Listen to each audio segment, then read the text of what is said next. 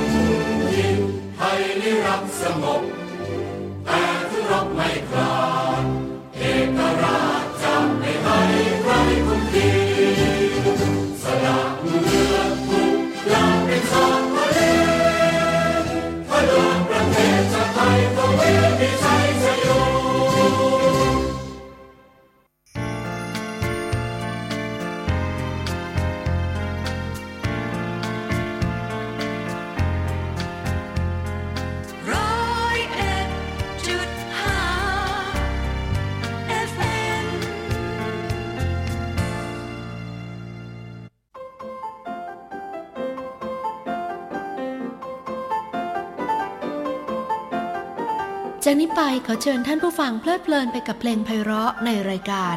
Weekend Concert สวัสดีค่ะท่านผู้ฟัง ขอต้อนรับเข้าสู่รายการ Weekend Concert จากจุฬา Radio Plus 101.5 MHz ค่ะ พบกันทุกเย็นวันอาทิตย์นะคะ เวลานี้ถึงเวลาประมาณทุ่มหนึ่งค่ะ ดำเนินรายการโดยสีส้มเอี่ยมสันพางค่ะสำหรับรายการของเราในเย็นวันนี้ เริ่มกันด้วยเสียงเพลงไพเราะจากกีตาร์คลาสสิกนะคะ ฝีมือของจอห์นวิลเลียมส์ค่ะ นักกีตาร์เอกชาว Australian ฟังฝีมือของท่านผู้นี้ 3 บทติดต่อกันคือ Recuerdos de la Alhambra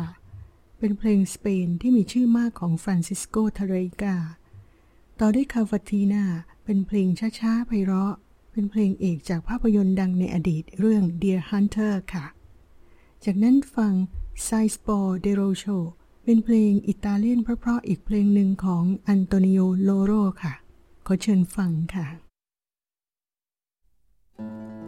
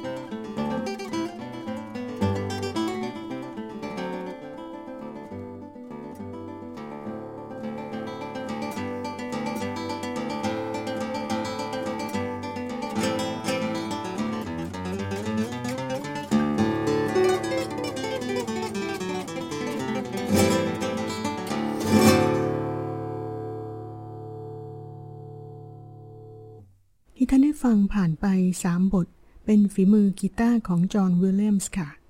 จากเสียงโซโล่กีตาร์มาฟังเมื่อมีการขับร้องเพราะๆเข้ามาสมทบกับกีตาร์คลาสสิกบ้างนะคะ ก็จะเป็นเสียงโซปราโนของแคทเธอรีนแบทเทิลค่ะ ขับร้องร่วมกับฝีมือกีตาร์ของคริสโตเฟอร์พาร์คเคนนิงเริ่มกันด้วยเพลงพื้นเมืองของบราซิลสองเพลงคือ Azulao และ Boy Bumba จากนั้นตามด้วยอารียจากชุด Bachianas Brasileiras ของ Villalobos และปิดท้ายช่วงนี้ด้วย Ave Maria ของบัคค่ะ ขอเชิญฟังค่ะ Vai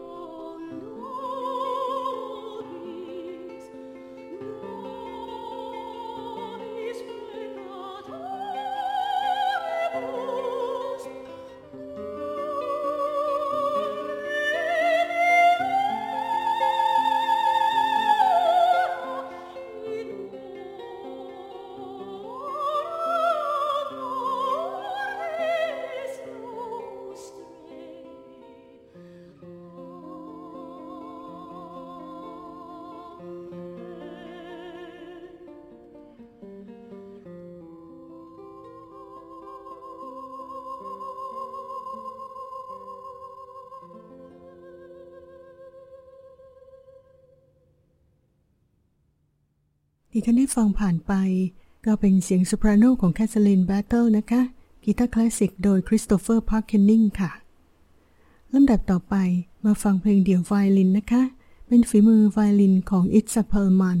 เล่นเพลงเอกจากภาพยนตร์สามเรื่อง คือ Manhã de Carnaval จากเรื่อง Black Orpheus แล้วก็ตามด้วยเพลงเอกจากเรื่อง Il Postino ปิดท้ายช่วงนี้ด้วยเพลงเอกจาก Out of Africa ค่ะ ขอเชิญฟังค่ะ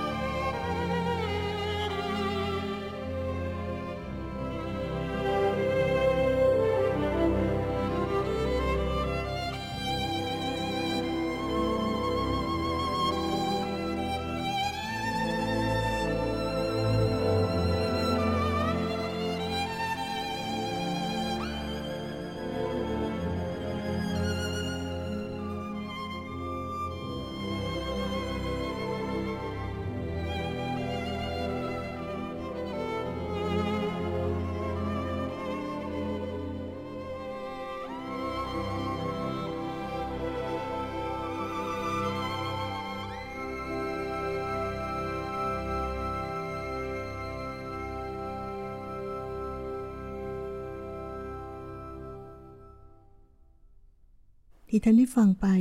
เป็นเสียงไวโอลินของอิตซักเพลมันนะคะ ช่วงต่อไปมาฟังเพลงน่ารักของเบโธเฟนคือเพลงเดี่ยวเปียโน Für Elise เป็นเพลงเปียโนที่นักฟังเพลงทั้งหลายนี่ชอบกันมากนะคะ ก็คงจะเป็นอีกด้านหนึ่งของเบโธเฟนที่อ่อนหวานกระจุ๋มกระจิ๋มค่ะ แล้วจากนั้นฟังเบโธเฟนอีกสักบทหนึ่งคือบท Minuet in G ทั้งสองบทนี้ เล่นโดยนักเปียโนเอกฟิลิปองทรมองด์ขอเชิญฟังค่ะ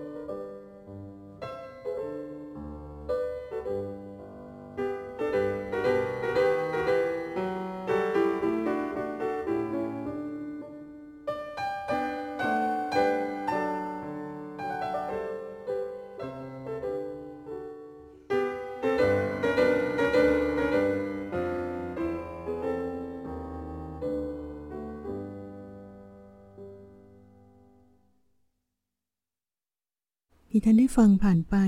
เป็นผลงานของเบโธเฟนเพลงแรก Für Elise เพลงที่สอง Minuet in G ค่ะนี่เป็นเสียงเปียโนของฟิลิปองทรมอนด์ส่งท้ายรายการของเราในเย็นนี้ ด้วยส่วนหนึ่งจากซิมโฟนีหมายเลข 9 ของอันโทนินเดโวชักนะคะซิมโฟนีบทนี้มีอีกชื่อว่า The New World Symphony ค่ะ ที่เราจะฟังนี่จะเป็นท่อนที่ 3 ที่มีลีลาที่มีชีวิตชีวาไพเราะเร้าใจมากค่ะ ส่งท้ายด้วยเพลงนี้ของ The Vow Shark และพบกับรายการ Weekend Concert ได้ใหม่ วันอาทิตย์หน้านะคะ วันนี้สีส้มอิ่มสันพางลาไปก่อน สวัสดีค่ะ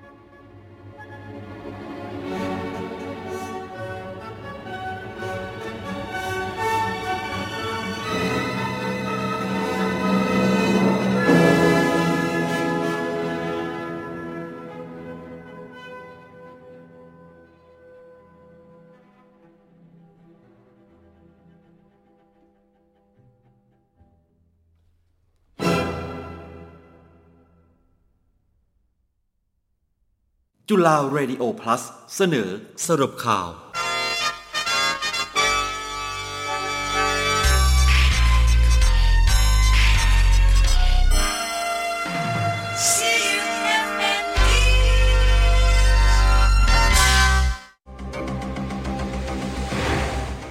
ับฟังสรุปข่าว ประจำวันอาทิตย์ที่ 2 พฤษภาคม พุทธศักราช 2564 จากทีมข่าวจุฬาเรดิโอพลัส ทย์หญิงอภิสมัยเสียวรังสรรค์ผู้ช่วยโฆษกศูนย์บริหารสถานการณ์การแพร่ระบาดของเชื้อรัสโควิด -19 หรือสบค แถลงสถานการณ์ประจำวันว่า พบผู้ป่วยติดเชื้อไวรัสโควิด -19 เพิ่มขึ้น 1,940 คน เป็นผู้ติดเชื้อภายในประเทศ 1,930 คน โดยมาจากระบบเฝ้าระวังและบริการทางสาธารณสุข 1,788 คน มาจากการค้นหาในชนรุกชุมชน 142 คน เดินทางกลับมาจากต่างประเทศ และเข้าสู่สถานที่กักกันของรัฐ 10 คน ทำให้ผู้ป่วยสะสมอยู่ที่ 68,984 คน มีผู้ที่หายป่วยเพิ่มขึ้น 1,183 คน รวม 39,258 คน รักษาตัวอยู่ในระบบการรักษาพยาบาล 29,481 คน แบ่งเป็นในโรงพยาบาล 21,358 คน อยู่ในโรงพยาบาลสนาม 8,123 คน มีผู้ป่วยที่มีอาการหนัก 954 คน ต้องใช้ท่อช่วยหายใจ 270 คน และมีผู้เสียชีวิตเพิ่มขึ้น 21 รายทำให้ผู้เสียชีวิตรวมอยู่ที่ 245 ราย โดยกลุ่มผู้เสียชีวิตส่วนใหญ่ ยังมีความเสี่ยงจากการสัมผัสกับบุคคลที่ใกล้ชิดในครอบครัวที่ติดเชื้อ ซึ่งมีถึง 7 ราย และมีการสัมผัสกับผู้ป่วยยืนยันคนก่อนหน้า การติดเชื้อในโรงพยาบาล และส่วนใหญ่มีอาการป่วยด้วยโรคประจำตัว และเป็นผู้สูงอายุ นายแพทย์ชเวสันนามวาด รักษาราชการแทนผู้อำนวยการกองควบคุมโรค และภัยสุขภาพในภาวะฉุกเฉินกรมควบคุมโรคเปิดเผยว่า เมื่อวานนี้มีการฉีดวัคซีนเพิ่มขึ้น ประมาณ 7,000 โดสทำให้มีผู้ได้รับการฉีดวัคซีนไปแล้ว มากกว่าล้าน4แสนโดส โดยเป็นเข็มแรกที่ล้าน97,862 คน และครบทั้ง 2 เข็มอยู่ที่ 386,703 คน ซึ่งถือเป็นความก้าวหน้าที่ดี ส่วนกรณีที่มีจำนวนผู้เสียชีวิตระลอกใหม่สูงขึ้น อธิบายได้จากฐานการรายงานผู้ติดเชื้อที่สูงมากกว่าระลอกอื่น ขณะเดียวกันสายพันธุ์จากอังกฤษทำให้ระยะเวลาการเสียชีวิตสั้นลงกว่า ซึ่งมีความเป็นไปได้ โดยอ้างอิงจากงานวิจัยในยุโรปที่พบว่าสายพันธุ์นี้มีความรุนแรงที่สูงขึ้นด้วย แต่อัตราการเสียชีวิตก็ยังน้อยกว่าระลอกแรก ขณะที่การระบาดทั่วประเทศในขณะนี้พบว่า สถานการณ์เริ่มคงตัวในพื้นที่ 73 จังหวัด โดยไม่มีการเพิ่มหรือลดลงอย่างชัดเจน แต่ในกรุงเทพมหานคร พบว่าจำนวนผู้ป่วยเพิ่มขึ้นอยู่บ้าง ประมาณ 1-2 วันที่ผ่านมา แม้จะเริ่มลดลง ในวันที่ 24 เมษายนที่ผ่านมาก็ตาม ซึ่งจำเป็นจะต้องเฝ้าระวังอย่างต่อเนื่องศาสตราจารย์นายแพทย์ยงผู้อรวรรณหัวหน้าศูนย์เชี่ยวชาญเฉพาะทางด้านไวรัสวิทยาคลินิก ภาควิชากุมารเวชศาสตร์ คณะแพทยศาสตร์จุฬาลงกรณ์มหาวิทยาลัย โพสต์เฟซบุ๊กถึงเรื่องเชื้อไวรัสโควิด -19 สายพันธุ์อินเดีย กับสายพันธุ์แอฟริกาใต้ว่าสำหรับในประเทศไทย การพบสายพันธุ์อินเดียในสถานที่กักกันสำหรับผู้ที่เดินทางมาจากอินเดีย ไม่ใช่เรื่องแปลก และเป็นเรื่องน่าวิตกกังวล ทุกคนที่เข้ามาได้รับการตรวจ หากตรวจพบ ก็จะถูกกักกันจนกว่าจะปลอดภัย ไม่ให้มาระบาดในประเทศไทย แต่สิ่งที่น่าเป็นห่วงอย่างยิ่งในขณะนี้ คือการระบาดของเชื้อไวรัสโควิด -19 ในมาเลเซีย พบสายพันธุ์จากแอฟริกาใต้ปะปนอยู่ โดยพบว่ามีการระบาดในมาเลเซียประมาณร้อยละ31 หรือ 1 ใน 3 ดังนั้นสายพันธุ์นี้จึงมีโอกาสที่เข้าสู่ประเทศไทยผ่านทางภาคใต้ได้มาก เพราะมีพรมแดนติดกัน ซึ่งสายพันธุ์แอฟริกาใต้ในมาเลเซีย เป็นอีกสายพันธุ์หนึ่ง ที่ทำให้ประสิทธิภาพของวัคซีนลดลง จึงไม่ควรให้สายพันธุ์นี้เข้ามาแพร่ระบาดในประเทศไทยได้ นายแพทย์เอกชัยเพียรศรีวัชรา ผู้อำนวยการสำนักส่งเสริมสุขภาพ ในฐานะโฆษกกรมอนามัยเปิดเผยว่า จากกรณีที่มีการนำเสนอข่าว การให้บริการของร้านอาหารในพื้นที่จังหวัดเชียงใหม่ แบบ drive in และส่งอาหารโดยตรง ถึงลูกค้าให้นั่งรับประทานอาหารในรถยนต์ส่วนตัวนาน 2 ชั่วโมง ซึ่งเป็นการปรับตัวของร้านอาหารในเขตพื้นที่ควบคุมสูงสุดนั้น การรับประทานอาหารในรถพร้อมกันในลักษณะนี้ อาจจะมีความเสี่ยงต่อการแพร่ระบาดของเชื้อไวรัสโควิด -19 ได้ เพราะเราไม่สามารถทราบได้ว่าผู้ที่มาอยู่ในรถ หรือสมาชิกครอบครัวอยู่ในบ้านเดียวกัน เป็นผู้ติดเชื้อหรือไม่ หรือการรวมกลุ่มจากคนหลากหลายที่มาอยู่รวมกันในที่คับแคบ ห่างกันไม่เกิน 1 เมตร รถขนาดเล็กระยะห่างกันประมาณ 50 เซนติเมตร อากาศไม่ถ่ายเทเท่าที่ควร และใช้เวลารับประทานนานพอสมควร อีกทั้งจำเป็นต้องถอดหน้ากาก เมื่อรับประทานอาหารร่วมกันทำให้มีความเสี่ยงในการติดเชื้อได้ด้วยเช่นกัน โรงพยาบาลจุฬาลงกรณ์สภากาชาติไทย ประกาศผ่านเพจ Facebook โดยระบุว่า ขณะนี้ได้เปิดให้ผู้ป่วยเฉพาะในสังกัดของโรงพยาบาล ลงทะเบียนรับวัคซีนป้องกันเชื้อไวรัสโควิด -19 ผ่านระบบหมอพร้อม รวมถึงผู้ป่วยสิทธิประกันสังคมและสิทธิบัตรทองของโรงพยาบาล ที่อายุเกินกว่า 60 ปี หรือมีโรคประจำตัว 7 กลุ่มโรค ประกอบด้วย โรคทางเดินหายใจเรื้อรัง โรคหลอดเลือดสมอง โรคหัวใจและหลอดเลือด โรคเบาหวาน โรคอ้วน โรคไตเรื้อรังระยะ 5 ขึ้นไป และโรคมะเร็งทุกชนิด โดยให้ผู้ป่วยที่เข้าข่ายดังกล่าว ลงทะเบียนและนัดหมายการจอง การให้บริการรับวัคซีนผ่านระบบหมอพร้อมเท่านั้น โดยโรงพยาบาลจะเริ่มฉีดวัคซีน ตั้งแต่วันที่ 7 มิถุนายนเป็นต้นไป ซึ่งขอสงวนสิทธิ์ และงดให้บริการสำหรับผู้ป่วย ที่เดินเข้ามาลงทะเบียนด้วยตนเอง แต่ไม่ได้ทำการนัดหมายผ่านระบบหมอพร้อม ในขณะที่การให้บริการตรวจโรคโควิด -19 ของโรงพยาบาล ยังเปิดให้บริการรับตรวจตามปกติ โดยมีการจัดสถานที่แยกส่วน เพื่อคัดกรองผู้ป่วยอย่างต่อเนื่องนาราชิตสุภูมิผู้ราชการจังหวัดปัตตานี ประชุมคณะกรรมการโรคติดต่อ เพื่อติดตามสถานการณ์การแพร่ระบาดของเชื้อไวรัสโควิด -19 พร้อมทั้งมีมาตรการเพิ่มความเข้มงวด ในการป้องกันการแพร่ระบาดที่ยังเพิ่มสูงขึ้นอย่างต่อเนื่อง ซึ่งคาดว่าตัวเลขผู้ติดเชื้อสะสม อาจจะเกินกว่าร้อยคนทำให้จำเป็นต้องมีการประกาศใช้มาตรการ และเพิ่มความเข้มข้น โดยมีมติจากคณะกรรมการโรคติดต่อจังหวัดปัตตานีเพิ่มเติมดังต่อไปนี้คือบุคคลที่เดินทางเข้ามาในพื้นที่จังหวัดปัตตานีจากทุกจังหวัด ต้องรายงานตัวกับเจ้าหน้าที่ด่านตรวจทุกคน เพื่อทำประวัติในการเดินทาง พร้อมทั้งเพิ่มด่านตรวจทุกช่องทางที่ทางเข้าปัตตานีอย่างน้อยอีก 2 ด่าน ในพื้นที่อำเภอทุ่งยางแดงด้วย งดออกจากเคหสถานในเวลา 22นาฬิกาถึง 4นาฬิการ้านอาหารร้านน้ำชา งดนั่งรับประทานในร้าน ให้ซื้อกลับบ้านเพียงอย่างเดียว งดการจัดกิจกรรมที่รวมเกินกว่า 20 คน จากเดิม 50 คน ยกเว้นจัดโดยราชการ ร้านสะดวกซื้อซุปเปอร์มาร์เก็ต ตลาดนัดกลางคืน ตลาดโต้รุ่ง ปิดเวลา 22นาฬิกาถึง 4นาฬิกาปิดสถานบริการโดยให้ขยายเวลาออกไป จนกว่าสถานการณ์จะดีขึ้น จากเดิมที่สิ้นสุดเมื่อวันที่ 1 พฤษภาคม และงดละหมาดในวันศุกร์ ละหมาดตะรอเวีย และละสินอดที่มัสยิด ตามมาตรการคำสั่งของจุฬารัชมนตรี เนื่องจากจังหวัดปัตตานี มีผู้ติดเชื้อเกินกว่า 50 คน ซึ่งมาตรการทั้งหมดจะมีผลบังคับใช้ในวันพรุ่งนี้นางสาวไตรสุรีไตรสรณกุล รองโฆษกประจำสำนักนายกรัฐมนตรีเปิดเผยว่า นายกรัฐมนตรีได้กำชับให้หน่วยงานด้านเศรษฐกิจ เร่งประเมินผลกระทบทางเศรษฐกิจ จากการยกระดับมาตรการป้องกันเชื้อไวรัสโควิด -19 ระลอกใหม่ เพื่อกำหนดแนวทางเยียวยาผู้ได้รับผลกระทบทั้งผู้ประกอบการ ลูกจ้าง และประชาชน รวมถึงแนวทางฟื้นฟูเศรษฐกิจจากการระบาด โดยให้เตรียมความพร้อมเสนอต่อที่ประชุมคณะกรรมการบริหาร สถานการณ์ทางเศรษฐกิจ จากผลกระทบการระบาดของโรคโควิด -19 หรือสบศซึ่งจะมีขึ้นในเร็วๆนี้ เพื่อกันกรองแนวทางการให้ความช่วยเหลือ เยียวยา และฟื้นฟูเศรษฐกิจโดยเร็วนายกฤษดาจีนะวิจารณะปลัดกระทรวงการคลังเปิดเผยว่า การระบาดของเชื้อไวรัสโควิด -19 ในระลอกนี้ จากสถานการณ์ที่ทำให้เกิดการล็อกดาวน์หลายพื้นที่กระทรวงกำลังรอประเมินสถานการณ์ที่เกิดขึ้นว่า จะมีผลกระทบต่อเศรษฐกิจในระยะถัดไปอย่างไร ขณะที่มาตรการกระตุ้นเศรษฐกิจของภาครัฐ เบื้องต้นได้เตรียมการไว้เป็นที่เรียบร้อยแล้ว โดยจะเข้าหารือกับรองนายกรัฐมนตรีในสัปดาห์หน้า ก่อนเสนอต่อคณะกรรมการกันกรองอีกครั้ง หลังจากได้ข้อสรุป เพื่อขอใช้วงเงินตามกรอบ พระราชกำหนดเงินกู้จำนวนกว่าล้านล้านบาทที่ยังมีเหลืออยู่รวมเป็นวงเงินที่ตั้งไว้